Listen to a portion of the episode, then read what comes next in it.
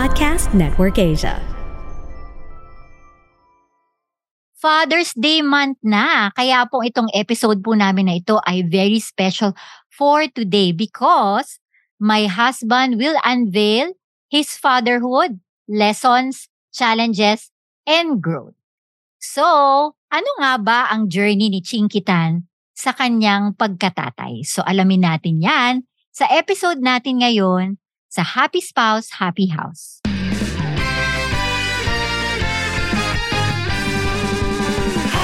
Welcome to Happy Spouse, Happy House Podcast. Ako po si Chinky Dan. Ako naman po si Coach Novi. Nandito po kami, building strong relationship, one family at a time. Dahil kami ay naniniwala, bawat pamilya may pag-asa.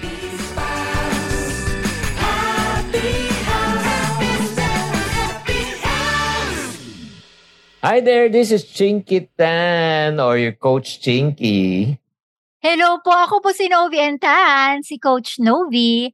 Maraming maraming pong salamat po sa pagpili na makinig sa atin ngayon. Yes, excited po ako dahil this time, I'm going to interview my husband. You know, ang asawa ko po ay masasabi ko po na he was able to gracefully embrace the joys and the responsibility of raising our children.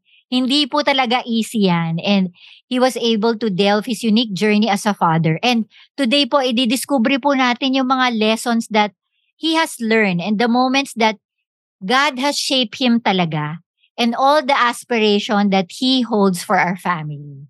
Yes, Okay, then. mahal. Siyempre, take away, Be- Mr. pero before- Chikitan. yeah, before we talk about that, no, I just like to offer a disclaimer na I'm in no uh, position to say that I'm an expert. I'm still learning. I'm still work in progress.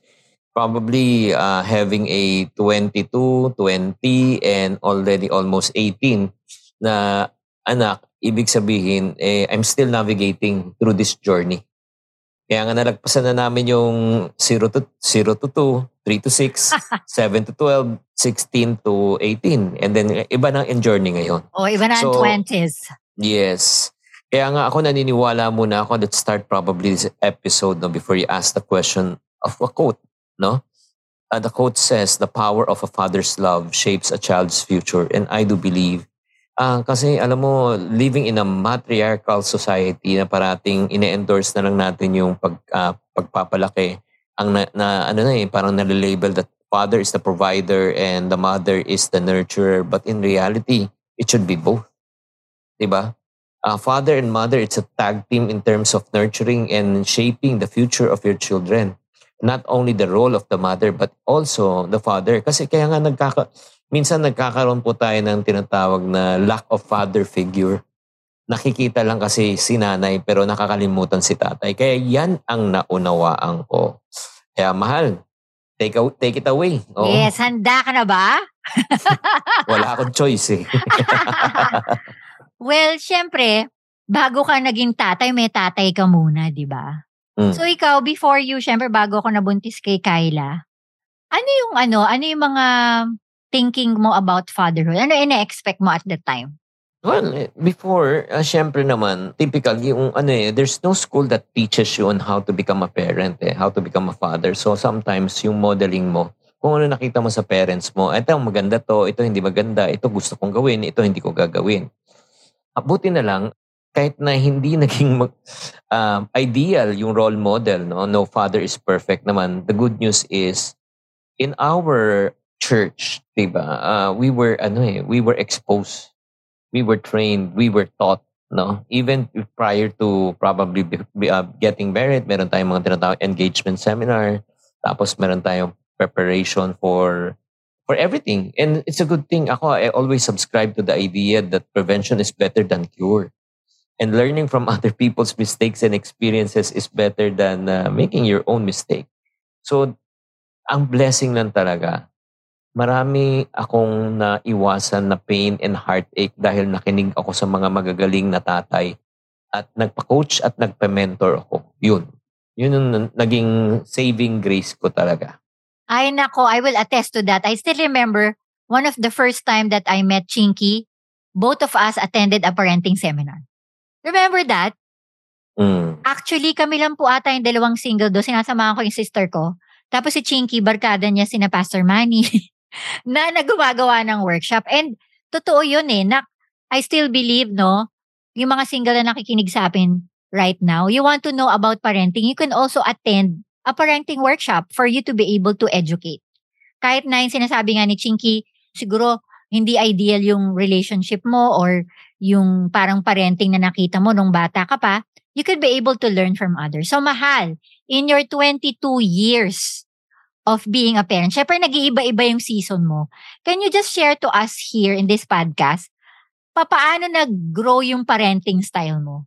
Ano yung parenting style mo? Well, again, as I mentioned, di ba, as much as I want to implement my own style, ang style ko kasi B. Ano yung style B? Bulok. so, ako, hindi eh. Ako, I just ask eh. Uh, Pasensya na kayo ah. Uh, Again, maano ko eh. Uh, nagtatanong na lang ako.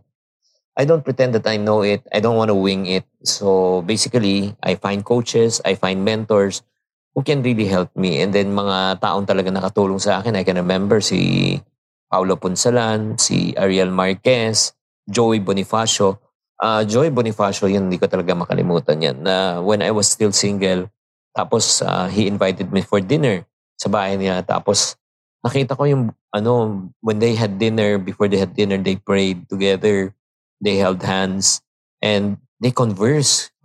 converse really over dinner, dining table. Din, eh, talaga nag-uusap sila. Compared to yung nung lumaki ako, pabilisan kami ng kain. Kung po pwede, huwag kayong magkita-kita kasi mag-aaway-away lang kayo sa hapagkainan. Tapos sinabi ko nung nakita ko talaga, na ganun pala ang ideal family. I told myself during time when I was single, sinabi ko pagka ako nag-asawa, sabi ko gusto kong magkaroon din ng ganun. So, mm. yun nga, it's about role modeling eh, di ba? So, yun yung style ko.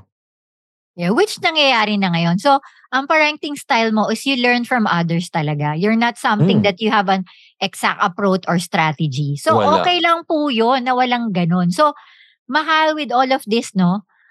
Ano yung share mong biggest challenge mo that you have faced as a father and how, as of now, you have navigated through that challenge? Ay, lalo na yung mga nung baby pa, syempre infant pa sila, nagkakasakit, sipon, hindi makahinga, iyak ng iyak, hindi mo alam kung anong gagawin mo. 'Di ba?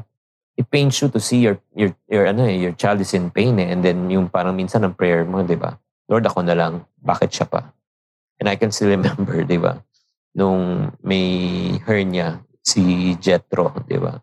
And then, kailangan siya i-operate, di ba? I can still vividly remember that. Na I think he was around six or five years old during the time or four. No, no. It's three lang ata or two. Oh yeah, yeah. Mga ganun. And then, di ba, kailangan niya talagang pumasok. Di ba? Hindi ko makalimutan yun.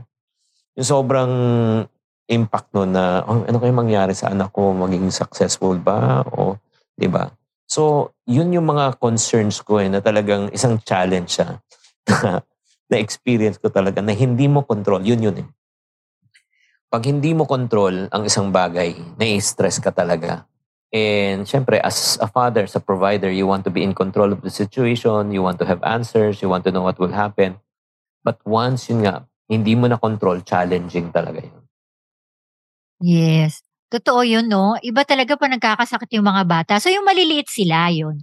Mahal ko, itong mga, itong, na, itong nasa teens na, anong challenge mo? Ay, walang ka-challenge-challenge. Ay, wala. ko? Wala ka challenge-challenge. Hindi totoo yan. Mag-share ka. Kailangan marinig yan. Hindi talagang, ano, iba na eh. Iba na. Um, Siyempre, before mga 12 years old, you can still lead by authority they still look at you as an authority. Pag pumasok na 13, 14, gano'n na, iba na. hindi na authority, hindi na natatakot. sila, na, sila na nananakot. Ikaw na natatakot. Di ba? Ano, sumasagot na eh. Parang, ha? Talaga, sumasagot ka na. Nag-exert na sila ng will nila. Kaya yun ang challenging nun on how to also navigate and not use an authoritarian rule na sabihin magulang ako, makinig ka. No, but in other words, na kailangan mag-adjust ka eh. 'di ba? Yung mag-adjust ka kung paano mo mawiwin ang kanilang ano, ang kanilang mindset, ang kanilang heart, 'di ba?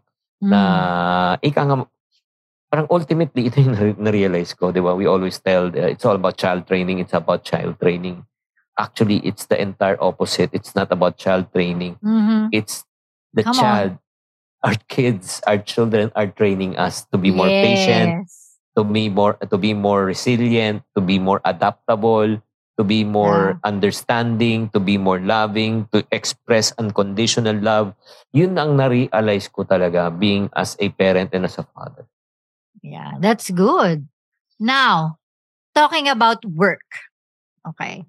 So how do you is there such thing as balancing work and family? And is it challenging? How do you manage that to be able to prioritize no spending time quality with your kids despite alam ko ang daming more responsibilities. Yeah, uh, gu- guys, just to give you a perspective, no, kung anong araw-araw ginagawa ko, every day I have a daily show from 10 a.m. to 11 a.m.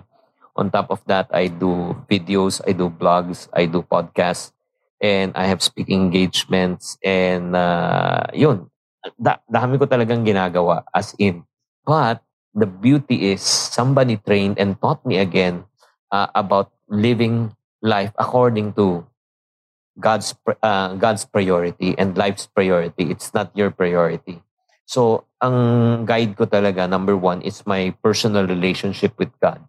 Mawala na lahat, wag na yung relasyon ko kay Lord. It's not about going to church. Actually, that's number four. Later, I will explain bakit number four lang yung going to church and helping others. Ang una kasi, kahit na religious ka, araw-araw ka nagpe-pray, pero yung puso mo, napakalayo kay Lord. Walang kwenta yun. Yeah. It's not about the religion, it's all about relationship. Diba? Uh, that's number one. Number two, priority ko is family.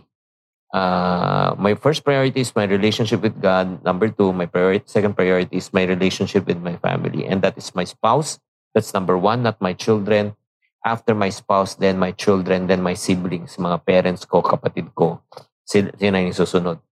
And after that is my profession. My profession to support the family. So that's the reason why it's very important for us to set all my calendars already, birthdays, anniversaries in advance, that there will be no overlap with business and opportunities with regards to those dates. And the reason why I've learned this, kasi minsan, bigla na lang, hindi mo na, na nalaman, na, nakakaset ka ng meeting sa mga special dates na yan, and then pag nakaka, hindi ka na makakalabas, sasabihin mo na lang sa asawa mo at anak mo, I'm doing naman this for you, I, I hope you understand.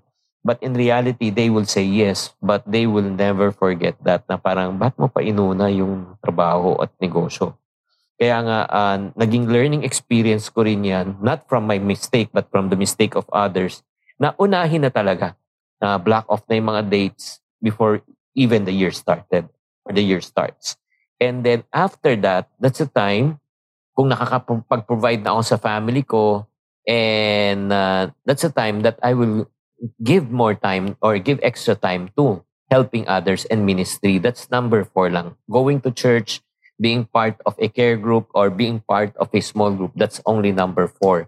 And the last priority, uh, when I say last priority, not neglecting your health, not neglecting yourself. Yung last priority in the sense of yung wants mo, yung desire mo, yung hobbies mo is yourself. So that's how I learned how to prioritize my time. And ito lang ah, ito sabihin ko po sa inyo sa mga nakikinig sa podcast, listen. All of us are busy walang isang tao na hindi busy. Kahit yung mga tamad, busy rin sila na walang ginagawa. Okay? Kaya wag mo sabihin na ano, uh, lahat tayo busy tayo. But the most important thing, this is what I've re- realized and learned. If your children comes to you and ask for your time and say, you say, give me time, I'm busy right now, I'll talk to you later. It's short of saying, you are not my priority. Kaya nga importante talaga na we make time. We prioritize our time. Yeah, that's good. Kasi pag alam mo rin yung goals mo, kung ano yung importante sa'yo, mas madali mo na magawa yung time mo. Pero to add to that, Mahal, in a very practical way, paano mo ginagawa na to be able to engage or make a connection with your kids in a daily basis? So meron ka bang meron ba tayong routine or habits na ginagawa para magkaroon tayo ng, you know, makakonect ka lang? Yeah, certainly, definitely over dinner table is one of the best way, di ba? We, Yeah. we get to talk. That's number one. And number two, uh, before we go to sleep, when we have our prayer time, di ba? Yun ang ginagawa natin. And doon tayo nagkakaroon ng meaningful conversation and sometimes heated conversation about politics, about personal Life. beliefs, di ba? About uh, yung mga personal stand nila, especially at their age right now.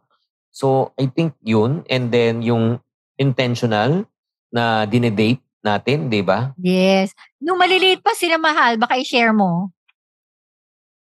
Paki-share nga. Yeah, we we we made it a point before na talagang uh, we date them once a month. 'Di ba? Uh, like for example, month 1, yung eldest, month 2, yung second, month 3, yung youngest. Ano, lum- lumalabas kami, kumakain lang kami ng ice cream, nagmakmakdo lang o Jollibee. 'Di ba? Kung ano yung gusto nila, just to spend time and invest time with them. I do believe uh, that is also a good time.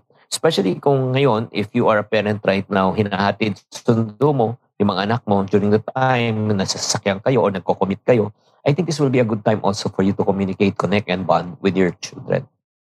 It's true. Naalala ko pa mahal to add to that, no? Si Chinky, ang galing niyang storyteller. I still remember when the kids are in like mga grade 3, grade 4, ganyan. Eh kahit nung maliliit pa mga baby, ang galing magbasa ng libro sa mga bata. Kaya ang mga anak ko magaling din communicator. I do believe animated siya. Kaya that's the perks of being married to Mr. Chinkitan. I love those memories kasi sobra ko na-enjoy yun pa nagre-read siya ng book sa mga bata. Every night po yun. Ayan. Thank you, Mahal, for sharing that. Now, looking towards to the future, anong aspiration mo as a father and what do you think is the legacy that you hope that you'll be able to leave to our kids no by the grace of God? Ako naman ang siguro more than seeing them successful. Ang prayer ko lang talaga, I want to see them to live and fulfill God's calling and God's purpose in their lives. I don't want to put a label na, oh, kailangan maging successful doctor ka, maging successful dentist ka, maging successful lawyer ka, maging successful businessman ka. Tumulad ka sa akin. Hindi. I don't want want to put you, to put my children inside a box and mold them to be the person that I want to be. I want al- to allow them, number one, to discover themselves, and number two, to discover the calling of God in their life and to allow God to mold their lives according to what God wants them to be. Yan yung parang sa akin ang mas importante. Di ba? Aanhin mo yung ika nga sa totoo lang. Di ba? Successful ang anak mo, bastos naman. Di ba? Ah, successful nga yung anak mo, mayaman nga yung anak mo, pero ika nga, eh, matapobre naman. Di ba? Hindi yun eh. Ang mas maganda talaga eh, yung alam natin na may takot sa Diyos, mahalan Diyos, di ba? At the same time, nakakatulong sa kapwa, hindi lang iniisip ang kanyang sarili. At nagiging isang pagpapala sa ibang tao, hindi papigat. That's good. So that is your aspiration. That, yan din ba yung legacy mo na gusto mo from you? Yeah, I think, uh, again, I don't want to, di ba? I, I don't want to label na sabihin ko, oh, kailangan, oh, kung ano yung ginagawa ko, ipagpatuloy mo. Di ba? It's not about me. It's about them. That's good. Di ba? Kasi kung ako lang isipin ko, I can create my own legacy. But why should I use my children to be the, ano, the parang trophy? Di ba? Kung ano man ang gusto nila, kung anong calling ni Lord sa buhay nila, di ba? Yan ang mas importante. Okay. Thank you, Mahal. So, Mahal, can you share any advice to our listeners right now? Maybe they're struggling, no? Especially as a father, how to be able na, di ba, yung mga nag-abroad, syempre, umaalis, yung mga ganun na hindi nila ma-manage yung time nila with their kids. What can you advise them? Alam nyo mga kapwa, mga tatay, daddy, papi na nakikinig ngayon. Ang naunawaan ko sa buhay is uh, walang eskwelahan na nagturo sa atin kung paano maging isang sawa. Walang isang eskwelahan ang nagturo sa atin paano maging isang ama. Kadalasan ay trial and error. Pero yun nga, parang ang point ko lang, gusto niyo bang gawing guinea pig ang inyong mga anak through your trial and error? There are two ways to learn things. Eh. Number one, learn from your own mistakes. Or number two, learn from other people's mistakes. I think I prayed to God. Sinabi ko, Lord, grant me wisdom in everything that I do. Grant me wisdom so that I can be successful. Grant me wisdom so that I can be I can be rich. If I pray that prayer for my business, for my career, for my life, I think I should pray that prayer also in terms of raising my children. And God has given me the wisdom na talagang ang mga bata ay parang mga pana, di ba? Kung saan ang direksyon, doon mo na ituro at hinubog mo, doon siya pupunta. Di ba? Kaya kung nagkamali po tayo sa paghubog sa ating mga anak, di ba? At katulad, personally, again, I love my dad, I love my parents as as uh, sincere they want to raise me. Pero, ayan, laki ako sa palo, laki ako sa takot, laki ako sa mura. Di ba? Hindi, ko, di naman nila alam yun eh. Pero yun nga, ang dami kong hurt, ang dami kong wounds, ang dami kong mga pains na dinala when I was growing up. And truly enough, God is so good in ito when I prayed and surrendered my life to the Lord Jesus Christ. And one of the first thing that uh, God really revealed to me was to forgive my parents. Forgive them for the hurt and the pains that they have caused me when I was young. And I also ask for forgiveness from them for the pains that I have caused them. Kasi hurting people hurt other people. Since hinurt mo ko, wala akong magagawa nung bata ako. Ngayon, adult na ako, I will hurt you back. So I was insulting them, I was cursing them during that time, but God has given and grace to give me the gift of reconciliation and the gift of humility to ask for forgiveness from my parents and we were reconciled. Kaya ayaw ko na ayaw ko na mangyari ulit sa next generation. That's the reason why I really work hard at the same time, not only work hard, I humbled myself. I asked for help. And that is also my prayer for all the fathers who's listening to this podcast episode. Probably it's time for you to ask for help, number one. Number two, it's time for you to humble yourself. And number three, it's time for you to ask forgiveness to your children. As eager, sincere, you want to raise your children, pero minsan nagkakamali ka. Dahil sa inis mo, minasabi ka. Dahil sa galit mo, minagawa ka. Di ba? At nasaktan mo ang damdamin ng anak mo. Nakakala mo hanggang ngayon, okay na kayo dahil matagal na yan. Always remember this, this quote that I would like to end and give you. What the mind forgets, the heart remembers. Makakalimutan nila kung anong instance, ano yung sinabi mo, eh, eksakto, pero hindi nila makakalimutan kung ano naramdaman nila nung nasabi mo at nagawa mo yan.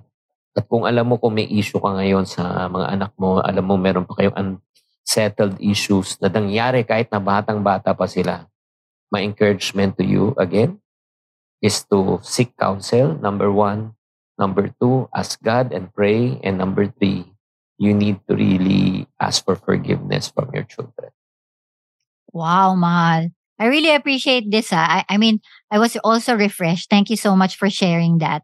And nasabi mo na yung message and final thoughts mo sa mga fathers. Pero what are the two requests that I can ask to you is, ano ang pwede mong masabi sa mga wifey, no? On how to support you as a father or support yung mga fathers na nakikinig sa atin ngayon. Anong pwedeng message mo sa mga wifey, sa mga uh, mothers?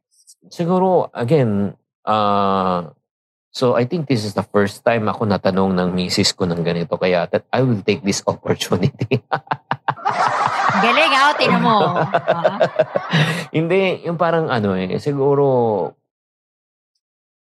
as a father, I do believe walang tatay na gustong masira ang pamilya, walang tatay na gustong maging irresponsable. Pero minsan, yun nga, kulang sa kaalaman, kulang sa karunungan, kulang sa disiplina, kulang sa maturity, kaya naging palpak ang desisyon sa buhay.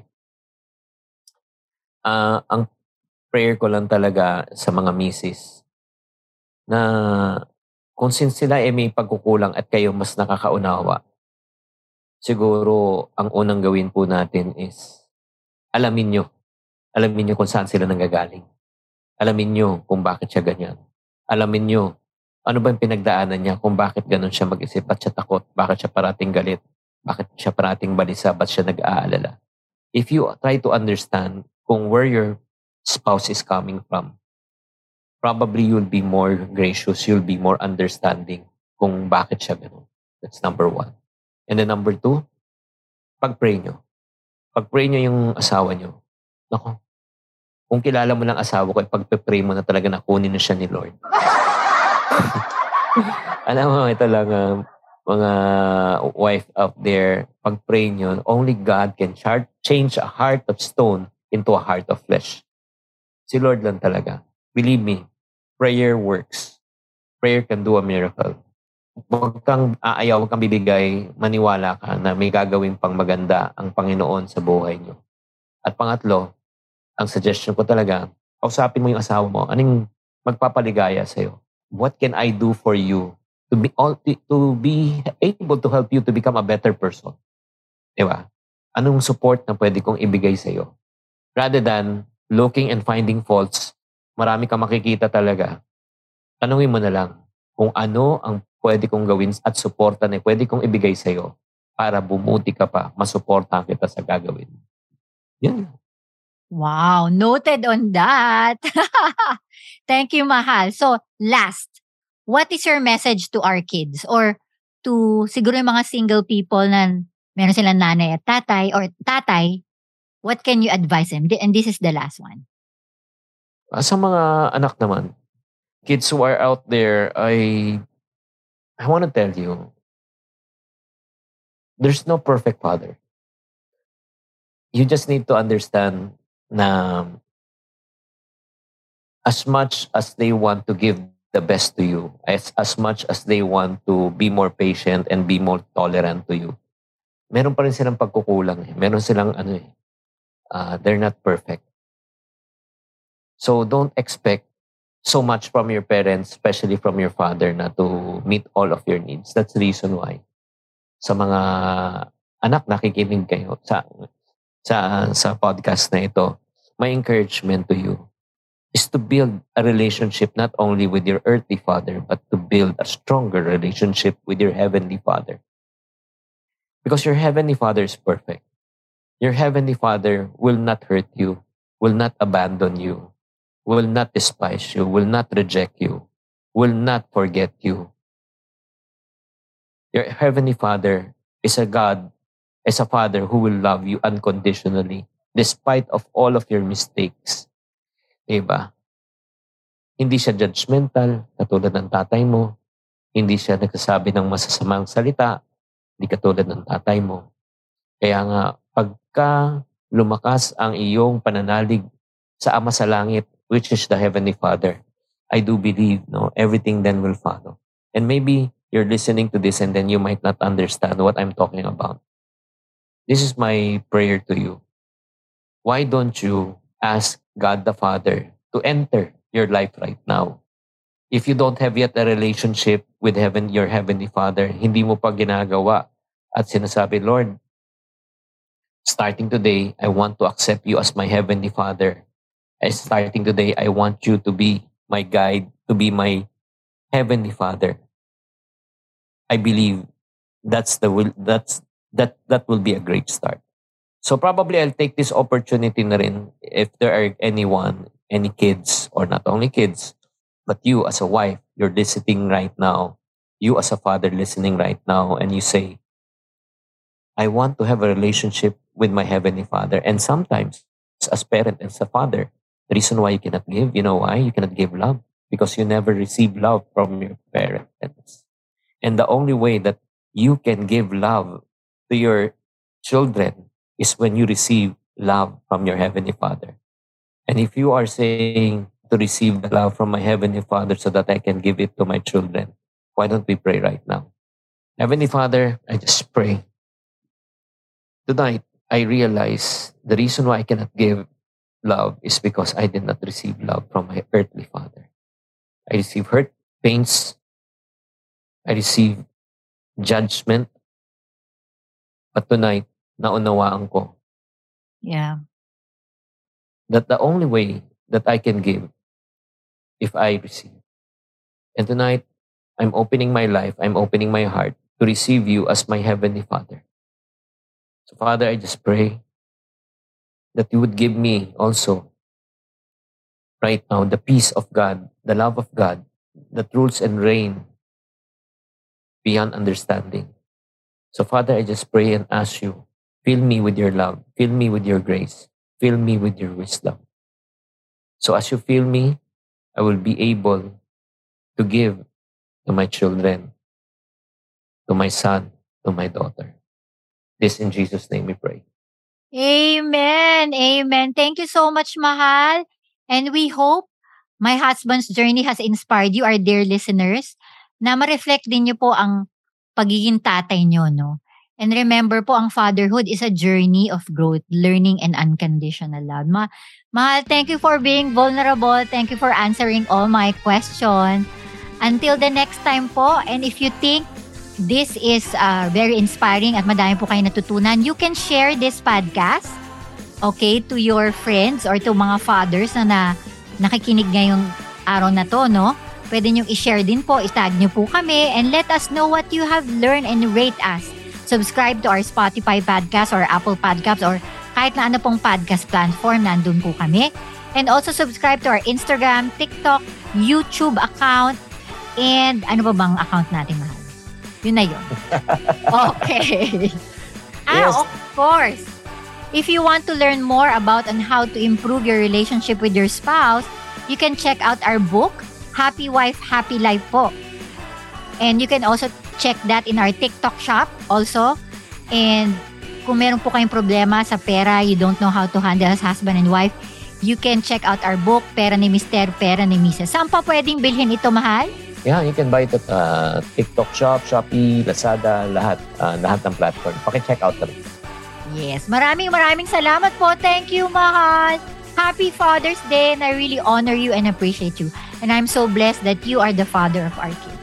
Yeah, I'm so blessed that you are the wife and my the mother of my of our kids also. Yan, ah, grabe, ah, naka-MU tayo ha. Maraming Okay. maraming salamat. Tatandaan, we are here to build stronger marriages one family at a time. Dahil bawat pamilya ay may Pag-asa, God bless you. Have a great time with your father.